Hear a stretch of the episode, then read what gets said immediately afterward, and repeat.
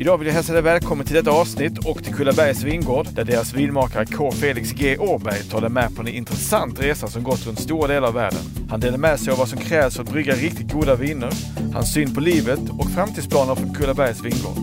Återigen välkommen och låt oss nu lyssna till K. Felix G. Åberg.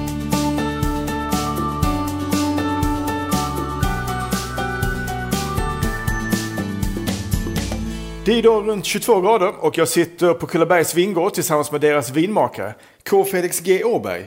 Felix, välkommen till Helsingborgspodden. Hej! Stort tack att jag får vara med. Det är Ja. trevligt, spännande, roligt att få vara med och tala lite här.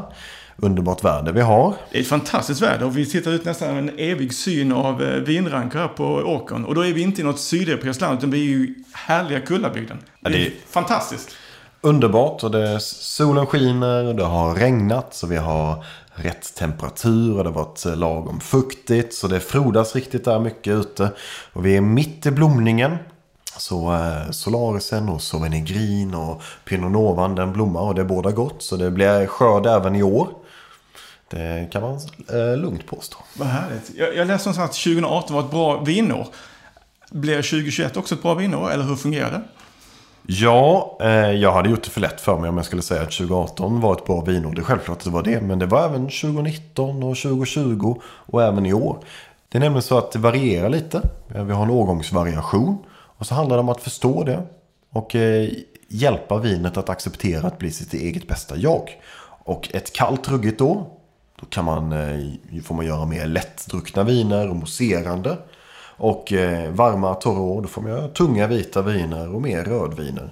Så kalla ruggiga år, worst case scenario, är det mousserande. Det är väl inte så dåligt det heller. Nej, exakt. Men eh, hur planerar man det inför för ett år? Eller man använder samma druvor? Ja, det är samma druvor. eh, Men det, man kan, om man tittar på hur de mognar fram ehm, så nå- når de olika långt. Och då är det ehm, Så man skördar dem alltså i olika... olika cykler. cykler okej. Ja, så vi, vi har olika batcher. Och vi börjar med en eh, mousserande selektering. Där vi går över hela vingården och gör en typ av field blend. Och då tittar vi och väljer ut de druvorna som är bäst lämpade för att göra mousserande. För att de får inte vara fullmogna och de får inte vara övermogna. För det har att göra med, med syran i vinet. Om det, det låter lite märkligt. Men det, är, det finns en anledning varför champagne ligger där champagne ligger och inte i södra Portugal. För att det är lite längre norrut, lite mer regnigt, lite svalare. Och bär växer bäst vid sin svalaste front. Men vi börjar med mousserande selektering.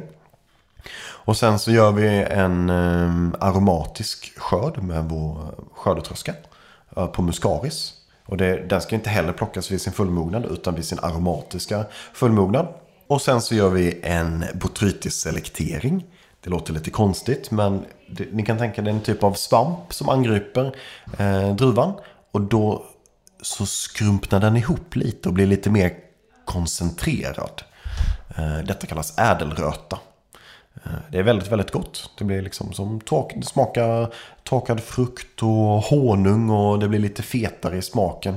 Och det får vi ofta på våra solaristruvor. Då plockar vi ut det bär efter bär. Och sen så skördar vi manuellt och maskinellt eh, resten då. Så det är fullt ös. Ja, coolt. Du, eh, du är vinmakare och öniolog. Och eh, vinmakare kan man nästan gissa sig till vad en vinmakare är, mer eller mindre. Men öniolog, vad, vad är det? Lite svårare. Ja, det är ju den vinmakaren ringer ifall han har problem. Okej. Ja. det, man, för att förklara detta så enkelt som möjligt så kan man ju bli vinmakare på många olika sätt. Om du där hemma gör vin hemma hos dig, du har odlat druvor i din trädgård, då, då är ju du också vinmakare. Detta är inte en skyddad titel. Och om man ska dela upp det på något sätt för att få en djupare förståelse för det. Då är det, kan man göra det via en, en man kan lära det sig från sin farmor och farfar. Hur gjorde de vin? Så så blir det en tradition över detta. Och eh, detta kom eh, senare in i slutet på 1800-talet in i skolor. Och då finns det kortare eh, skolgångar och det finns längre skolgångar. Och det finns både gymnasiala och eftergymnasiala. Men yrket är detsamma. Man lär sig att göra vin. Ja, och de här finns allting i, korta utbildningar med ett år, två år, tre år och upp till fem år. Och sen finns det ju de som har pluggat jättelänge och ändå smakar vinet konstigt. Så det, det, det, det, är ett yrke som man måste lära sig på något sätt av, av andra. Mycket praktiskt antar jag. Ja, också. Så det är både, både eh, praktik och teori. Man ska ju förstå vad man gör och när man gör det och helst varför. Men målet är att det ska bli gott och drickbart och trevligt. Mm. Det är det som folk förväntar sig. Ja, och vad då är en oniolog? Ja, det är, det är lite fancy på något sätt. Det är, en, det är en akademisk titel där man då har pluggat längre än en, en vinmakare. och detta är en, en titel som varierar lite från land till land. Italien är den ganska kort. I Frankrike så är det en tvåårig masterutbildning. Så detta varierar från land till land. Men en, en enolog är en person som har djupa kunskaper inom vinmakningsprocessen och jäsningsprocessen.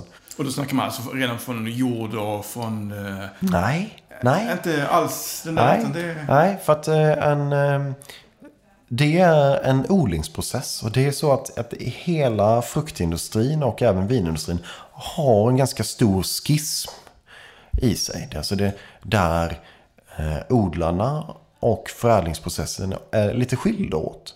Så fältarbetet och traktorarbetet har ofta inte samma sak med att göra att man ska göra vin. Därför finns, finns det ju mer vinodlare i världen än vad det finns vinmakare i världen. Och det finns mer vinmakare i världen än vad det finns önologer. Men eh, idén och eh, det är att producera och odla massa gott vin. Ja. Jag tänkte det, man kanske vill ha kontroll på läget från första steget till sista. Ja, men det har jag. För att jag är inte bara oniolog utan jag är även vitikultör och pomolog. Så jag, jag är ingenjör i alla dessa tre. Ja, jag, jag pluggade en, en himla massa år eh, i Österrike. Först läste jag en, en teknisk utbildning eh, för att bli ja, vingårdsmedarbetare och källarmedarbetare. För att skulle kunna bli källarmästare eller vinmakare. Och detta är en, en treårig utbildning med en påföljande av ett år praktik. Den läste jag på ett år. Och sen så började jag jobba runt med den. Jag jobbade i Österrike, jag jobbade i Frankrike. Ehm, I, I Bourgogne jobbade jag då. Och sen så tänkte jag ja, jag ska titta lite på lite andra ställen. Så jag flyttade ner till sydvästra Frankrike. Och eh, tittade hur de hade där. Och sen så gjorde jag en säsong eh, i, i Sydafrika. Och eh, sen så flyttade jag tillbaka till Frankrike till sydvästra och tyckte det var trevligt där ända tills jag flyttade till Italien. Och jobbade för, alltså jag hade, detta var i min början. På, är det i praktik man följer mästare och sånt där? Eller vad är... Nej, man byter. De här, det är läro och vandrarår. Ja.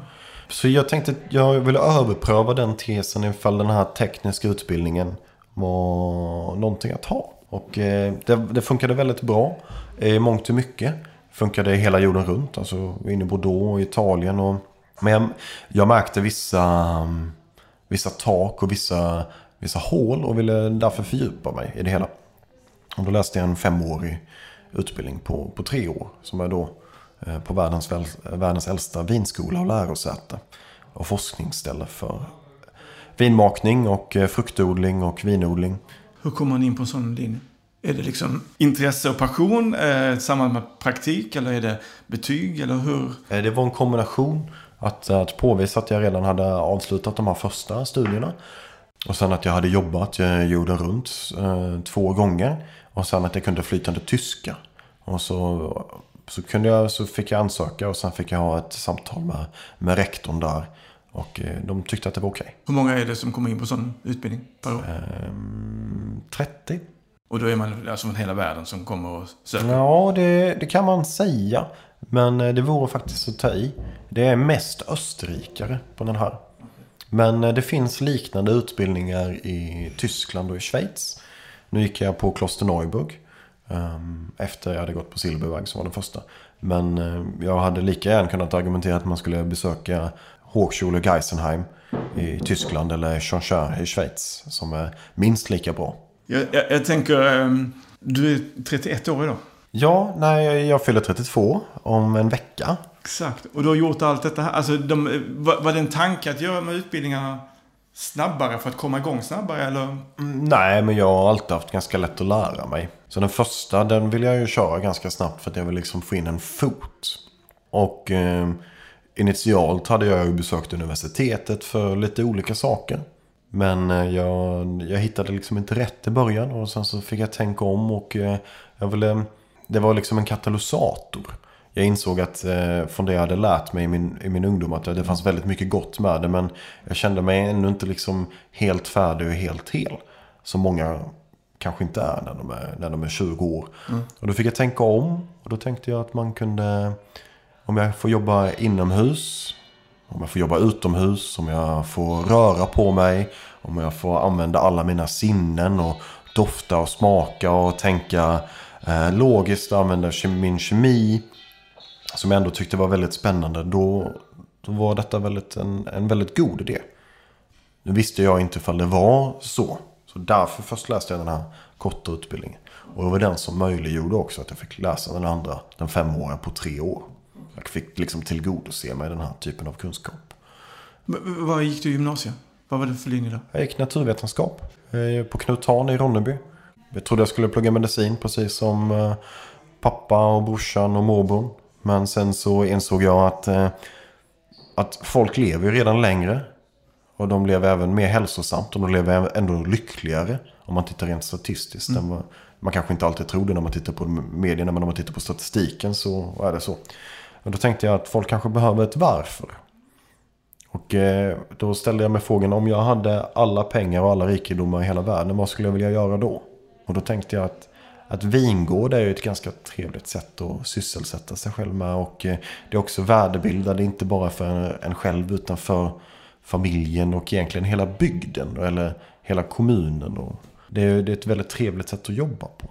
Så det, det, det, var mycket mer ett varför som söktes fram. Den borde folk ställa sig ofta? Ja, definitivt. Det, men det, det är svårt att sätta sig i tur med sig själv. Det är mm. egentligen något av det mest svåra man kan göra. Och det tar tid. Eh, och, det är ofta man får bära ett visst offer för detta. För att alla den här typen av resor ehm, som, och den här typen av intensivt, intensiva studier och hur man kan få med sig den kunskapen. Man tappar ju kontakt med en del eh, vänner från ungdomen och eh, när, man, när man åker bort så länge och så långt borta då, ja, då är det svårt att hitta tillbaka. Så det var ju på, på bekostnad på lite av en, av en del nätverk men man fick ett, ett väldigt intressant yrkesliv. Men det, så det är inte alltid lätt att vara på topp. Vi kommer tillbaka snart till eh, där du är idag. Men jag tänkte om vi kör några snabbfrågor bara för att känna dig lite bättre. Sure, shoot. Eh, fullständigt namn? Jag heter Karl Felix Göte Årberg. Familj? Jag är gift. Min eh, fru och jag, vi bor här på vingården. Hon heter Teresa. Hon har precis fyllt 30 och hon kommer från Österrike. Hon kommer från Wien. Eh, och hon är guldsmed här nere på, eh, på slottet Krapperup. Och har en egen eh, ateljé där. Och, Aha, spännande. Ja. Var är du uppväxt? Var kommer du ifrån? Jag är född och uppväxt i Ronneby. Och där bodde jag mina första 16 år. Stort, stort hus mitt i innerstan. Två äldre bröder. En som är 9 år äldre, en som är 16 år äldre. Och mamma och pappa de hade egen praktik hemma. Alltså pappa läkare. Det, det var ett jättetrevligt ställe att växa upp. Det är en liten småstad eh, så att säga. Men ja, det är vackert att åka igenom nu för tiden. Men det, jag hade inte bott där. Det, Helsingborgstrakten, är, västkusten är mycket bättre. är föräldrarna kvar? Pappa lite grann. Men eh, jag lyckades få hit morsan. Så hon eh, bor i Helsingborg nu, uppe på Tågeborg. Ja. Vad tog du vägen sen då? Efter Ronneby? Jag flyttade till Österrike för andra gången. För att jag var nämligen utbytesstudent under gymnasietiden. Eh, så då var jag med AFS och då bodde jag i Liechtenstein hos en operasångare och en tyskalärare. Besökte konservatoriet i, i Österrike. Och de hade den här lilla vingården i Bourgogne i Frankrike. Det är där det första fröet planterades. Och där, jag var i alla fall, eh, så jag var utbytesstudent ett, ett år. Och eh, när jag kom hem så avslutade jag studentexamen här. Och sen så flyttade vi till Österrike igen. Jag och min, mitt dåvarande flickvän. Och eh, där bodde jag då i fyra år i Steiermark och det är också där jag gjorde de första ja, studierna. Jag tänker om vi går tillbaka till Ronneby. Du sa att det var en fantastisk plats att eh, växa upp på. Ja, den är inte för liten, den är inte för stor. Eh, nära till havet, underbar park, man kan bada, simma, göra sport och det man kan gå överallt och jag bodde ju mitt i stan så jag hade nära till alla skolorna. Det var till och med så pass illa att eh, man kunde gå hem på vissa pauser. Och det var ju väldigt eh, trevligt. Hade mitt eh, killgäng där. Där vi, eh, ja, vi, vi spelade data och vi spelade rollspel på den tiden. Och det, det var väldigt roligt. Och sen så, Ja, vad var dina intressen? Var det... träna. Ja. Träna mycket. Eh, löpning på den tiden eh, och eh, tyngdlyftning. Det kan man inte tro idag. Men eh, en, en halv livstid sen så var jag en, en mindre och mer vältränad man än vad jag är idag. Men du, vad kom det här in? Vinmakeriet, när kom det in i, som tanke? Var det då när du tänkte igenom vad du ville? Ditt varför? Eller fanns det intresse redan tidigare? Nej, jag... Det är lite så, så när jag flyttade ner till Graz så jag hade besökt universitetet där Eh, och insåg att eh, de studierna inte skulle bli mitt, mitt framtida yrke. Det hade, det hade inte funkat med den här tjejen så, så var jag väldigt självkritisk och tänkte efter vad jag skulle göra. Så det var ju självrannsakan. Och då så frågade jag en vän jag hade lärt känna. Han var faktiskt lastbilschaufför. Vad han tipsade om. Och då så beskrev han den här skolan Silverberg. Att den, den är riktigt bra. Och jag eh, åkte dit och tittade. Tittade till detta. Jag har alltid upplevt mig själv vara en man som har ett öga för detaljer och kvalitet. Och eh, detta var en väldigt bra skola. Det var ordentliga lärare, det var välstädat och snyggt och det var, ja, det var helt enkelt stuk på det hela. Den här upplevelsen eh, hade jag rätt med för att det, det var väldigt bra. Är du, är du ordning och reda man? Eh, ja, lagom. Eh, det är, det, livet är ju inte förutbestämt alltid. Och eh, man måste kunna våga ta ut stegen och eh, följa livets riktning. Det är väldigt svårt att klyva ved mot fibrerna. Och eh, därför tror jag att det är bättre att ta varje dag och livet för vad det är. Eh, Så eh, många människor skulle beskriva mig kanske som lite oorganiserad och så. Men visionen och drömmen och känslan för kvalitet. Den följer en röd tråd genom hela livet. Och så, ha, så länge man har en, en stark inre kompass. Så tror jag att man kan reda mycket. Och det, det är nog det bästa av två världar. Både att man ska kunna ha lite, vara lite fyrkantig ibland och jobba lite strukturerat. Och veta vad som ska göras exakt vid rätt tidpunkt. Men samtidigt som att det finns utrymme för, för fluff och kunna hoppa in och hjälpa till. Och, det gör också att, att det funkar mycket bättre på vingården. För att eh, om jag skulle vara helt stel och rigid så hade jag avsaknat en väldigt, väldigt viktig faktor för detta jobb. Och det var att vara fleet-footed och alltså snabbfotad och flexibel. Ja, men jag tänker att det, man måste väl också ha en nyfikenhet och verkligen att Ja. testa annorlunda. För, eh, om, man, om man tänker på de mer eh, traditionella vingårdarna, alltså de här nere i Sydeuropa, så är det inte väldigt mycket att så här har vi alltid gjort, så här ska vi alltid göra. Är det, är det lätt att hamna i de där fållorna, att vi har alltid gjort så här? Eller, du känns mer som du är nyfiken och vill testa någonting nytt. Ja, jag kommer ju från en, en, en helt annan eh, idébakgrund än vad agrikulturen och vinodlingen egentligen gör. Som du beskriver, den är ju väldigt traditionell och den är väldigt konservativ. Och de har ju vunnit mycket med det. Vinodling är ju den grödan som är mest värdebildande. Och det är ju inte, då har man ju inte spelat det dåligt utan det är ju egentligen en produkt som egentligen alla andra önskar sig vara på något sätt. Det, det är en lifestyle-produkt. Till och med, det fin, numera finns det kaffesommelier och det finns tesommelier. Och öldrickarna, de har utvecklat ölglas som liknar vinglasen. Och, ja, det, de försöker nästan efterapa eh, vinodlingen och eh, för vinförädlingsprocessen. Men där, tillbaka till nyfikenheten. Och eh, ja, de, det kan kännas lite stelt nere på kontinenten. Men de har sin berättelse, eh, berättning till, till detta. Men jag tror att man kan göra det bättre. Och en vetenskaplig metod och en dröm och en vision är en bra väg att gå.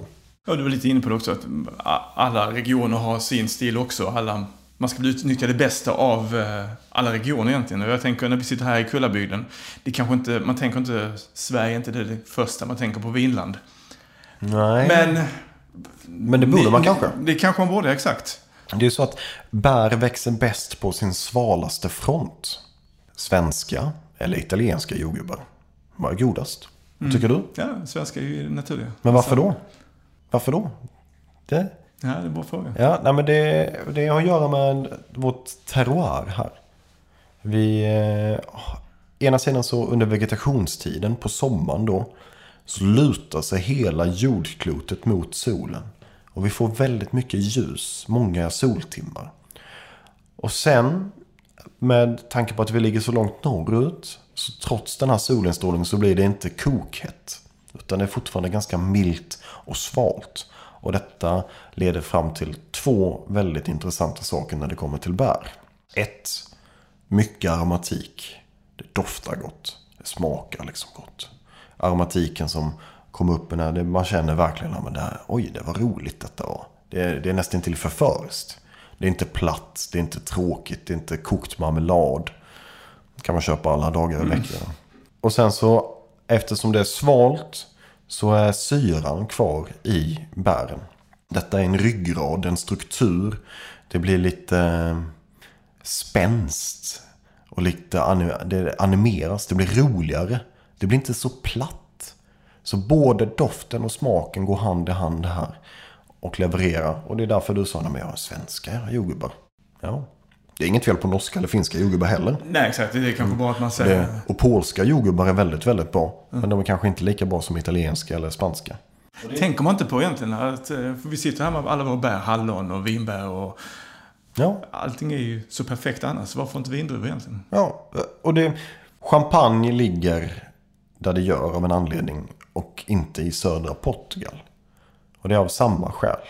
Och det är för att bär växer bäst vid sin svalaste front. Och sen så tar det lite tid att lista ut vilka sorter som fungerar bäst på vilken plats. För att det finns en ganska stor variation. En del druvsorter behöver väldigt, väldigt mycket sol och temperatur för att mogna ut. Och en del behöver lite mindre. Och nu på de senaste ja, 40 åren så har det kommit fram väldigt moderna sorter som heter Pivisorter. Och man kan tänka sig dem som Windows 10 istället för Windows 95. Inget ont om Windows 95. Jag älskar Pinot Noir, Chardonnay, Sauvignon Blanc. Jag tycker det är underbart gott. Men det är ingenting jag skulle kunna gå och säga till styrelsen här och säga nej men Windows 95 det är framtiden. Utan de här pivisorterna, de växer och beter sig som de gamla. Men de är svampresistenta. Så inte bara är svenska vindruvor lokalt odlade. Utan de är betydligt mer hållbart odlade jämfört med all annan odling i hela världen. Är det alltså så att man, man blandar olika sorter för att få fram de här nya? Eller hur? Ja, helt rätt. Det tar dock 20 år att ta fram en ny sort. Eh, Detta är en lång, lång process. Eh, Och de som gör det bäst är Österrike, Schweiz och Tyskland. Man bör, det var nämligen så för strax över 100 år sedan så började det komma upp ett par nya sjuk, vinsjukdomar. Inte bara vinlusen som höll på att slå ut hela vinodlingen utan äk- även äkta och falsk mjöldagg. Två svåra sjukdomar. Och då började man kossa de olika druvarterna, de olika vittisarterna. Och då uppstod hybrider. Lambrusca, Isabella. Och det här är sorter som då lider av hybridisering. Stora klasar, stora druvor. Och de har även hybridsmak. Alltså det, är väldigt, det doftar jätte, jättemycket jordgubb. Och sen så har de ofta en ett färgämne som heter malvedin. Det gör att man blir lila på tänderna. Och för er kemister som hör detta så är det precis som munin. Fast det har bara en dubbelbrygga till på det hela. Och det är därför det är lite mörkare. Men, och de första sorterna då, de antogs inte vara så väl för att de var väldigt främmande från de sorterna vi kände till. Så de har till och med förbjudits under ett tag och sen så har det öppnats upp igen. Men man slutade inte upp med korsningen. Det kom fram de här pivisorterna. De har då över 10 stycken olika resistenser mot svampsjukdomar. Vilket är utmärkt. Men de lider inte av hybridisering. Så de växer och beter sig som de gamla sorterna ute i vingården. De smakar som de gamla sorterna. Jag kan tänka mig att det av det gamla gardet, var de verkligen med på det här med hybrid? Var det inte att det skulle vara den gamla... Det är ingenting att Det, ha. det är inget att ha, det, det, det är nytt. Det ska vara de gamla, det gamla goda. Mm. Har, det, har det varit en sån här läger i, i vinvärlden? Ja, det är klart att det finns det. Det är en väldigt konservativ och traditionell bransch. Och eh, alltså det finns ju många kritiker mot hybriderna. Och jag själv, jag är ingen förespråkare över hybriderna. Det är till och med så att man, det räcker att man går en korsning tillbaka. Då är det då vi hybrider är någonting som lider av hybridisering. Mm. Och jag gillar inte dem lika mycket. Men pivisorterna, det är, de, det är fel att kalla dem hybrider. De är inte specifika korsningar. Eh, och det jag säger igen, de växer och beter sig som de gamla sorterna. Men de smakar som de gamla sorterna. Enda skillnaden är att de är svampresistenta. Detta får till följd att man behöver inte bespruta med pesticider. Absolut inte på samma sätt. Man måste upprätthålla dem, men det gör man med bladgödsling. Så istället för 15 gånger med pesticider per, per vegetationstid, vilket är det vanliga i Frankrike, så är det fyra gånger med bladgödsling. Och skillnaden mot detta är att eh, ja, man stärker plantan istället för att man dödar ohyra. Ehm, det gör man med ett algextrakt. Man fejkar ett angrepp, typ som när man vaccinerar sig. Så plantan tror att den blir angripen av en svamp för att algen liknar en svamp. Och den aktiverar sitt eget immunförsvar kan man säga. Väldigt, väldigt enkelt uttryckt. Men det leder till att man behöver inte köra lika mycket med traktorn. Det blir alltså mindre dieselkostnader, mindre slitage på, slitage på redskapen. Det blir eh, mindre arbetstimmar, eh, mindre jordkompaktering. Det är alltså mer miljövänligt. Inga riktigt farliga gifter alltså? Inga. Nej. Nej, som sagt, det är ett algextrakt som är det, är det ena nyckeln i det hela. Och eh, om man tittar på Eh, de ekologiska vinerna, de använder ju internationellt sett otroliga mängder av koppar per hektar. Det är för att den dödar falsk mjöldagg. Och eh, koppar är en tungmetall som eh, då förgiftar jorden och marken. Eh, så jag är väldigt, väldigt glad att slippa den. Det räcker att man använder här en fosforig syra som också dödar falsk mjöldagg. Fast till skillnad så äter plantan upp fosforn och använder det när den ska göra ATP. Ja, för det kan ju inte vara bra i längden att, att lägga ner kopparn i marken. Nej. Det måste ju bli sämre skördar framöver. ja, Eller kan, kan det till och med sätta sig i själva smaken? Ja, det kan det. Det kan det. Om man behandlar med koppar för, för sent i en vingård och eh, skördar för tidigt efter det, att man håller inte på karenstiden, eh, så kan man få in koppar i vinet. Och nu, vad skulle hända då? Jo, den, den har ju en elektrofilitet. Så att den skulle angripa vissa, viss aromatik och skala av det. Och vinet skulle bli mindre aromatiskt och tunnare och tråkigare. Som slutkonsument är detta ingenting man skulle oroa sig för. Förutom att man skulle betala överpris för ett tråkigt vin. Låt oss komma in på Kullabergs eh, vingård.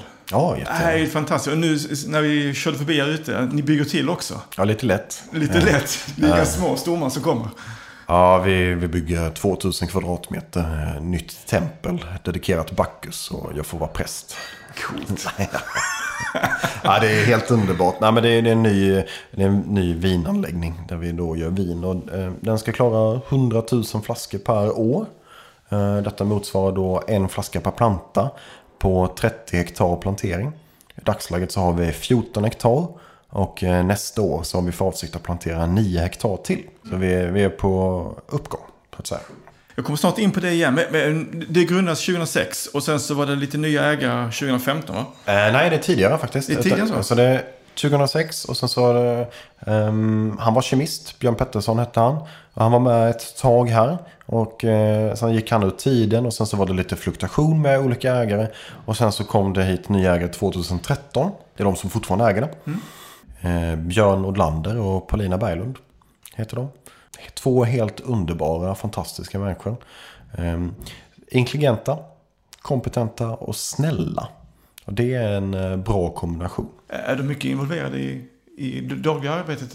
Eller? Ifall de är med. Ja. De, de är väldigt in, involverade. Paulina hon är ju arkitekt. Så det är, ju- det är hon som är arkitekt till det nya bygget. Det, är, hon, det är hon som lyckas forma den delen till en, en skånsk modern gård som kommer passa in i nutid och framtid. Och sen Björn Odlander, eh, det han eh, jobbar egentligen vanligtvis inom, inom life science. Men eh, har alltid älskat vin. Och sen så började jag rådgiva gården här 2014. Mm, och sen så fick vi en ny vd 2015. Och sen så har jag flyttat hit. Eh, bor här sedan 2017 då. Och eh, sen dess så har vi då ökat till 14 hektar. Och vi har planerat eh, den nya vinkällan minutiöst. Och eh, ja, man kan säga att vi har växlat upp. Vad gjorde att du kom hit? Är det, det hela utmaningen? Ja, nej men att man ska bli eh, Winemaker of the Year nummer 5011 i Tyskland eller Frankrike. Det har aldrig riktigt varit det som, som drömmer mig. Utan det är att, att göra något monumentalt och rita om eh, världens vinkarta. Nu är ju den förstås redan omritad för att vi exporterar över hela, hela världen med våra viner och vi vinner internationella priser. Så det gick ju ganska fort att klara det. Men det är ett maraton att kunna göra detta år på år och kunna leverera någonting som lyfter hela bygden. Och eh, så jag är ju hitimporterad att inte bara på att jobba på Kullabergs vingård, men det gör jag ju heltid. Men jag, jag har haft att bygga upp svensk vinindustri. Ni gör ett samarbete med eh, SLU, Sveriges eh, lantbruksuniversitet. Är det också sån här att Ja, med det här lyfta Sverige? eh, vi jobbar ju på många olika fronter. SLU är bara en av dem, men de jobbar vi nära och gärna med. Och sen så har vi även grundat eh, SOVK, Sveriges Oenologiska vittekulturella Kommitté, där Näringsdepartementet sitter med, Livsmedelsverket, Jordbruksverket, RISE, SLU, Högskolan Kristianstad och eh, där även den nya branschorganisationen sitter med. För att ehm, det var lite osäkert på vilken förening som skulle bli eh, den nya branschorganisationen. Men nu i år så eh, lyckades vi samla de eh, viktigaste spelarna, de mest nämnvärda.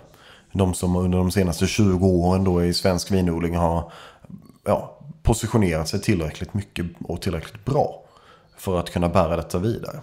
Ehm, och detta blev då Sveriges branschorganisation för önologi och vitikultur. Och det är en, en renodlad yrkesodlingsbranschförening eh, som då ska agera ja, som man gör internationellt. Och de sitter även med i den här kommittén. Eh, den här kommittén det är mer det är en plattform för kommunikation och en katalysator. Den är till för att eh, undvika klavertramp och felsteg. Eh, som är annars väldigt lätt hänt. Tänk om man ska bygga ett nytt vinland. Och så är det, råkar det vara i en bransch där det är väldigt överromantiserat som vin är. Då är det ofta lätt så att man planterar vin på en bit mark som man äger och tror är väldigt, väldigt bra. Det behöver inte vara det alltid. Men eh, kan du inte berätta för, för hur processen går till när ni gör, nu ska ni utöka ytterligare nästa år. Mm, vad gör man då? Vad gör man då? Ja, nej, man hittar en plätt mark och sen så tittar man på den ifall den eh, funkar rent idémässigt. Och det är så att eh, den ska inte... Det får inte bli för kallt på den platsen på hösten och inte på vintern och inte på våren. Och sen måste det vara tillräckligt varmt under sommaren. Och sen så måste den ha tillräckligt mycket nederbörd. Och sen så måste den ha rätt utriktning, alltså hur den är positionerad och formad. Ehm, sen så måste jorden kunna vara bearbetningsbar för det typ av maskinerier och personal man har. Ehm, och sen ska det ligga inom en, en räckvidd där man kan liksom arbeta med det. Vi hade nog haft svårt om vi skulle haft en vingård på, på Gotland, men det hade ju gått. Men eh, det är bättre, nu ska vi lägga, placera detta i strandbaden. Och ehm, det ligger då fem minuter härifrån. Eh, det är nio hektar och då gör man jordanalyser. Och eh, utifrån de jordanalyserna så gödslar man. Och sen så vänder man på marken. Alltså på 70 centimeter.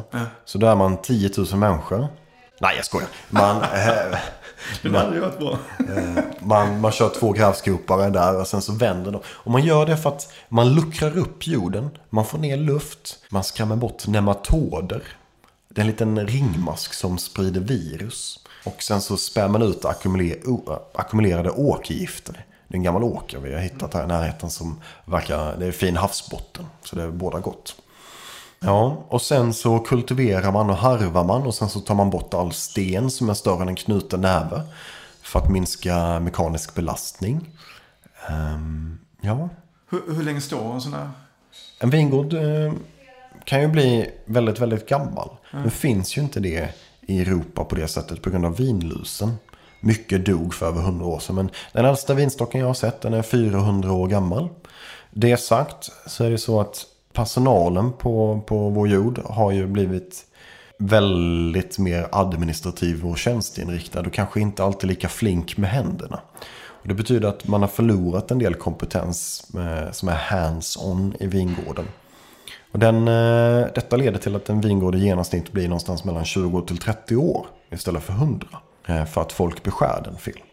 Men eh, jag har listat ut hur man kan ta hand om det. Så det som står här ute hos oss, det är tänkt att det ska leva längre än jag och bli då 60 till 100 år gammal. Men jag tänker, de är rätt höga nu. Ja. Klipp, klipper man ner dem Ja, efter skörd och så växer det upp igen? Eller Ja, hur, hur behåller man det? Eller bevarar det rättare sagt. så man, man, man, man tuktar enårsskotten under säsong. Och det gör man två, tre gånger eh, under vegetation. Och sen så har man en, en vinterbeskärning som är mellan december till mars här. Där man då klipper ner och tar bort det, det gamla. För att eh, säkra positionen och att plantan ska stå på, på sin plats. Och detta är en- lång och mödosam process men väldigt, väldigt viktig. Och det görs manu manuellt allting. Vi gör rad efter rad. Ja, vi gör bägge och. Alltså det, nu är det ju så att tekniken är så pass långt kommen att man kan göra många av momenten mekaniskt. Och detta som är då, även om det är mekaniskt, så måste det vara tillräckligt bra. Det är så att tekniken är så pass långt kommen att numera är den tillräckligt bra. Så vi kan klippa bort mycket maskinellt. Och sen så går vi in och så gör vi detaljarbetet manuellt. Så det, vi gör bägge. Eh, Sverige som vinland idag, hur stort är det på kartan? Eh, Det är minimalt. Det är jättelitet. I dagsläget finns det strax mer än 100 hektar, kanske. Eh, Detta motsvarar svensk eh, hallonodling. Eh, Och ni är näst störst? Näst störst med Ja. bara 14 hektar. Eh, Så det är Arals vingård som är störst. De ligger också här intill, fem minuter härifrån. De har ju eh, både bröllop och event och restaurang och event och glamping. Och, ja, ett väldigt trevligt familjeföretag som verkligen har gått i bräschen och storsatsat. Mäktigt imponerad över den typen av satsning. Har ni samarbete? Lite grann. Ja. Alltså de är ju med precis som vi i den nya branschorganisationen och eh, vi försöker lyfta hela branschen. Men eh, det finns ju många sätt att, att göra vin och eh, odla vin på och många gör det ju efter det sättet som de tycker och enligt sina filosofier. Så ja och nej. V- vad räknar man i storlek? Är det antal liter eller antal hektar? Eh, Man räknar, när man talar om yta så talar man om hektar. Och sen så brukar man tala om antalet, eh, ja om man talar om en nation, då talar man hektoliter. Miljoner hektoliter. Men det gör vi ju inte i dagsläget i Sverige. Men vi har ju en potential att kunna plantera 10 000 hektar i Sverige. Då i Halland, Skåne, Blekinge, Öland, Gotland och kanske mellan sjöarna.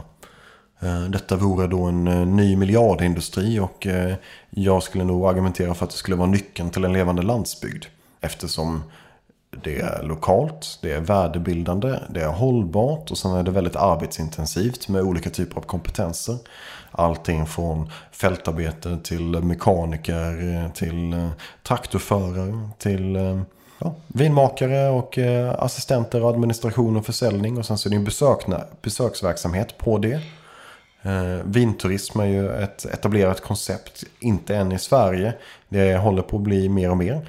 Men utomlands så är det ju väldigt populärt och uppskattat att åka och äta mat och eh, dricka vin hos en vinbonde. Som ni också har här såklart. Ja, det har vi. Vi har skänken och vi har ju öppet här nu hela sommaren mellan 11 till 5 varje dag fram till 28 augusti. Och det är bara att komma in. Det är inget man ska boka utan man kommer bara hit och... Nu har vi lite coronatider så. Ja, så- det är klart. Så vi, vi uppskattar gärna ifall man bokar och vissa dagar det kan det vara ganska hektiskt. Men vi, vi har även eh, drop-in. Det, bä- bägge har vi. Men eh, ja, alltså, det är väldigt roligt. Det, det är sagt eh, så är skänken ett, ett, en liten verksamhet i det hela. Det är ett ansikte utåt. Någonstans där vi kan hjälpa slutkonsumenten att eh, sätta vårt vin i ett sammanhang med rätt mat och dryck. Och mm, vad betyder det? det är ju, svenskt vin är så pass nytt. Inte bara för sommelieren utan även för konsumenten. Och man har, även, man har ju höga förväntningar på vin idag.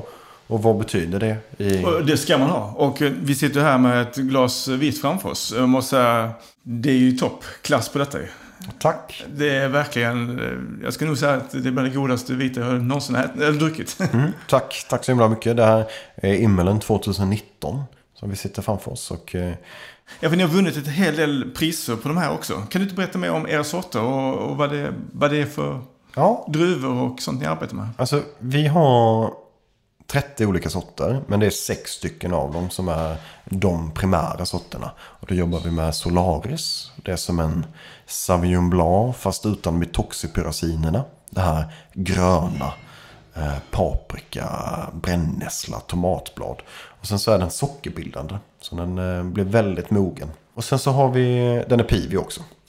Och sen så har vi Sauvignon Gris. Det är som en Pinot Gris fast pivi.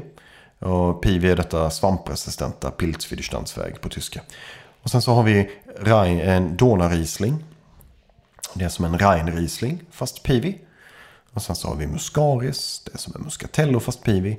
Och sen har vi två blåa sorter som vi primärt satsar på. Det ena heter Pinot Nova.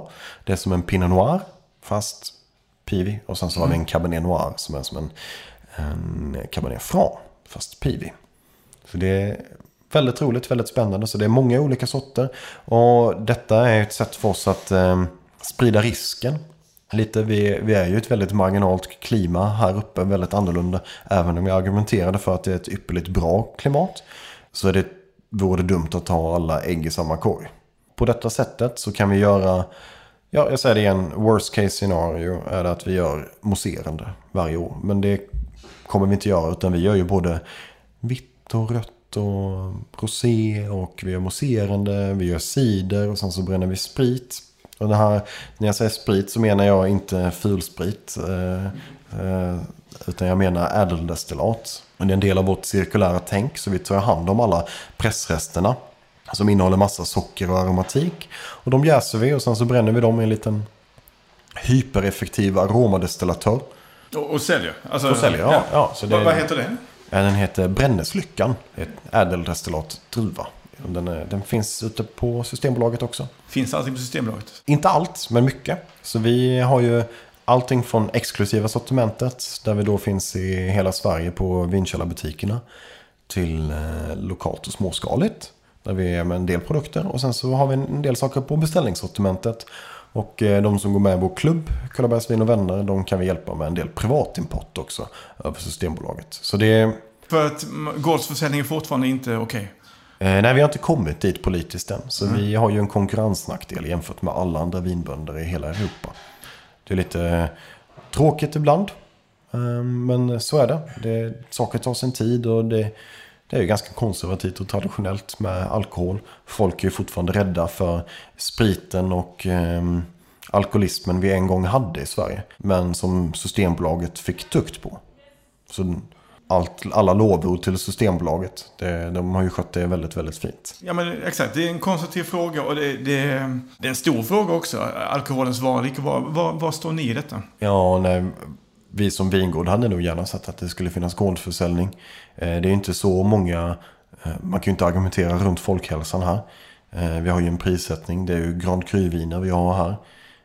Så det är inga alkoholister som ställer sig här uppe och väntar på bag-in-box och Explorer vodka eh, stå i kö här klockan tio. Utan det, det är inte riktigt det. Nej. Utan folkhälsan är ju väl skyddad. Vi tror ju tvärtom att folk ska dricka mindre och bättre och argumentera gärna för någonting den här stilen och våra viner. Mm. Och då kan man ju köpa det här som där. Ja, har ni alkoholfria viner också? Nej, det är alkoholfria viner det är en väldigt industriell produkt. Det är en helt annan typ av process. Så alkoholfria produkter är betydligt mer industriella och storskaliga. Man behöver ett helt annat typ av maskineri och en ja, större källare än den lilla källan vi håller på att bygga här. Ja, för jag tänkte, alkoholen kommer ju ändå av jäsningen och allt ja. det där. Ja. Det är svårt att få ja, vin måste... utan jäsning. Nej, man, man jäser det men man tar bort alkoholen sen. Jaha, okay. Så det, man behöver, ja, det finns olika sätt att ta bort den på. Den behöver avalkoholiseras. Berätta om priserna ni har fått.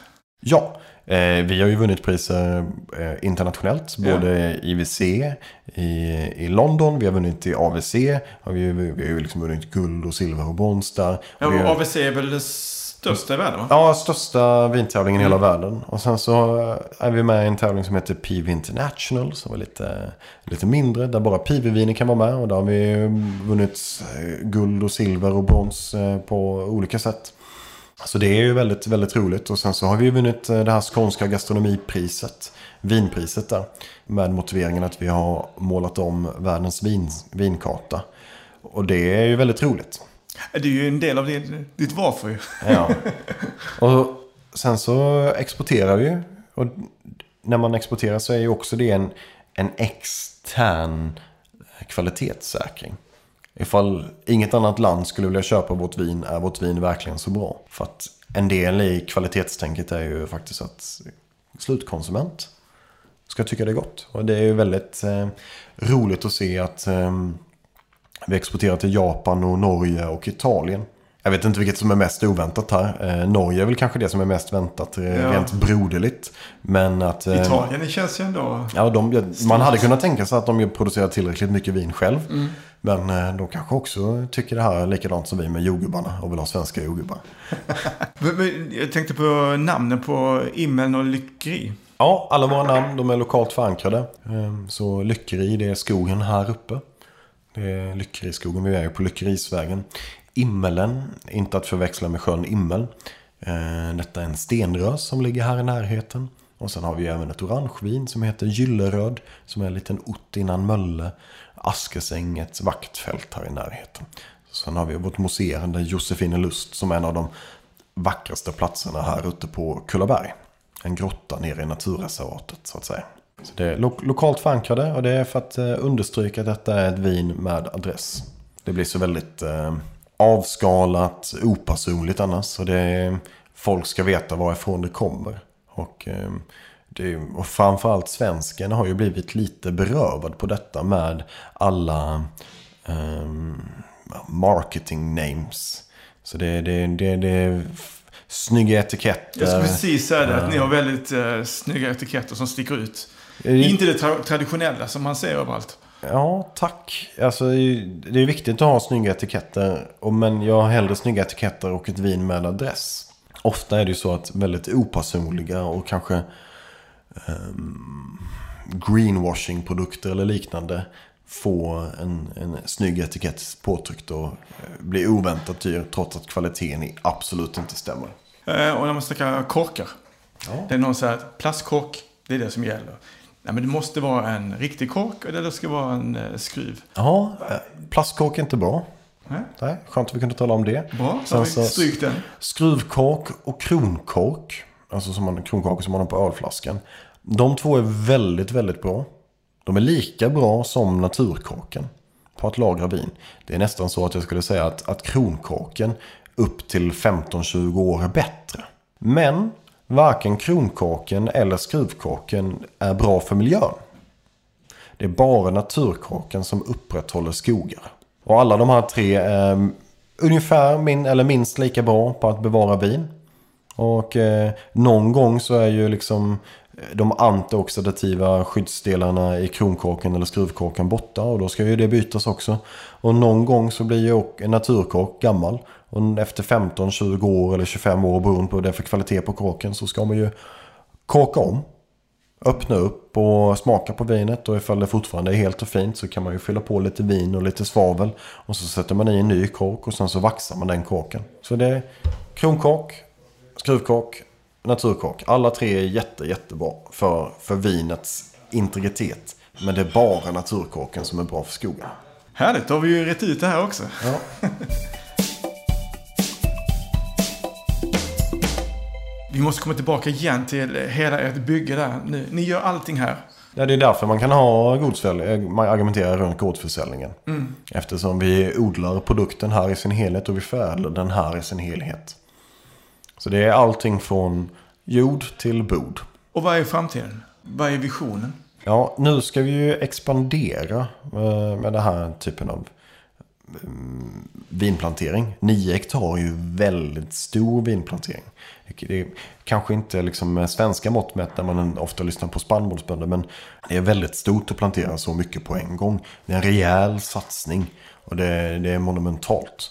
Jag vet inte, men jag kan tänka mig att det är en av de största planteringarna i Europa nästa år. För att eh, de flesta vingårdarna är ju redan satta, så man brukar inte plantera på det sättet. Vanligtvis sätter man kanske bara en hektar eller en och en halv, kanske två. Men att sätta nio, det är, det är en mäkta insats. Men det är för att vi ska Ja, vi tror på detta och vi, vi lever det och vi drömmer om det och vi ska växa in i vår nya vinkällare. Och som jag sa, den vinkällaren är ju till för 30 hektar. Och då ska vi ju plantera ytterligare på det. Men ett steg i taget. Så vi, de närmsta tio åren så kommer vi fortsätta att, att växa och etablera oss. Och vi kommer växa in. Och sen efter det så kommer vi nog växa ur det hela. Och vad målet och drömmen och visionen är nu har, vi är ju lite en sån eh, fas. Där vi, vi har precis nått vår vision i förtid. Och det är väldigt sällan man gör det. Drömde man då initialt tillräckligt stort. Men någonstans där våra branschkollegor upplever att åh vad duktiga de är. Och att de, att de gärna kommer hit och ställer frågor. Att folk från hela världen söker efter våra viner. Att, eh, att man kan köpa dem på några av världens bästa restauranger världen runt. Det sagt så som vi har det kvalitetstänket. Att vi förblir sanna. Och eh, det ska ändå kännas ganska folkligt. Jag tror att, att alla svenskar vill ju kunna köpa en, en flaska svenskt vin för, som är bra för ett vettigt pris. Mm. Så det, det, är, det är två sidor på ett mynt. Men eh, det är drömmen och visionen. Jag tänker, nu var vi inne på vinbaren här, men har ni rundtur? Ja, det, det har vi. Så på, på Vidbar så har vi eh, guidade turer varje dag. Eh, kvart över elva, kvart över ett och kvart över tre. Och eh, det är under säsong och eh, off season så kan man ju komma hit som grupp också. Eller med sitt företag. Ja, det, ja, det... Vinprovningar och sånt? Ja, antar. ja precis. Och det, eh, vi, vi har ju olika paket där som är väldigt till, till smötesgående. Eh, för att vi vill få ut våra viner. Nu det sagt eh, så är vi ju, allting är ju allokerat. Det är ju helt underbart. Så innan vi buteljerade våra viner så var det slutsålt. Det, så det, det, det går bra, gör det. Det är därför vi vågar satsa på det sätt som mm. vi gör. Men eh, det är ett maraton. Bara för att det går bra nu kanske det inte går bra om fem år. Så det, man måste vara sann mot sig själv och mot andra och följa sin kompass. Och, både ha en dröm och vision men ändå vara lite snabbfotad. Investera för framtiden så att man är... Ja, ljuva framtid, det mesta är ogjort. Så tack för att jag fick eh, komma hit och besöka dig. Helt det har underbart. varit eh, riktigt kul att lyssna på. Kul att jag fick vara med här. En gäst som du skulle vilja lyssna på här i Hässleholmspodden. Vem skulle det kunna vara i så fall? Jag tycker vi fortsätter med eh, detta vintemat. Sen har vi ju en väldigt känd vinprofil. Och det är Håkan Nilsson. Då hade han varit trevlig att lyssna på. Vi pratade lite grann innan här om detta, vad skillnaden var egentligen med, med vin vinmakare och en sommelier. Sommelier sa du var? Bryggan från vinmakaren till slutkonsument. Vi räcker ut en hand till eh, Håkan. Ja, det hade varit helt underbart. Han är ju superduktig. Jag tror att han hade kunnat hjälpa oss att eh, ja, skina lite ljus på vinvärlden och den eh, omvändlade framtid som vi har framför oss. Absolut. Stort lycka till i framtiden. Och eh, Tack att vi, vi, vi ser fram emot alla goda viner.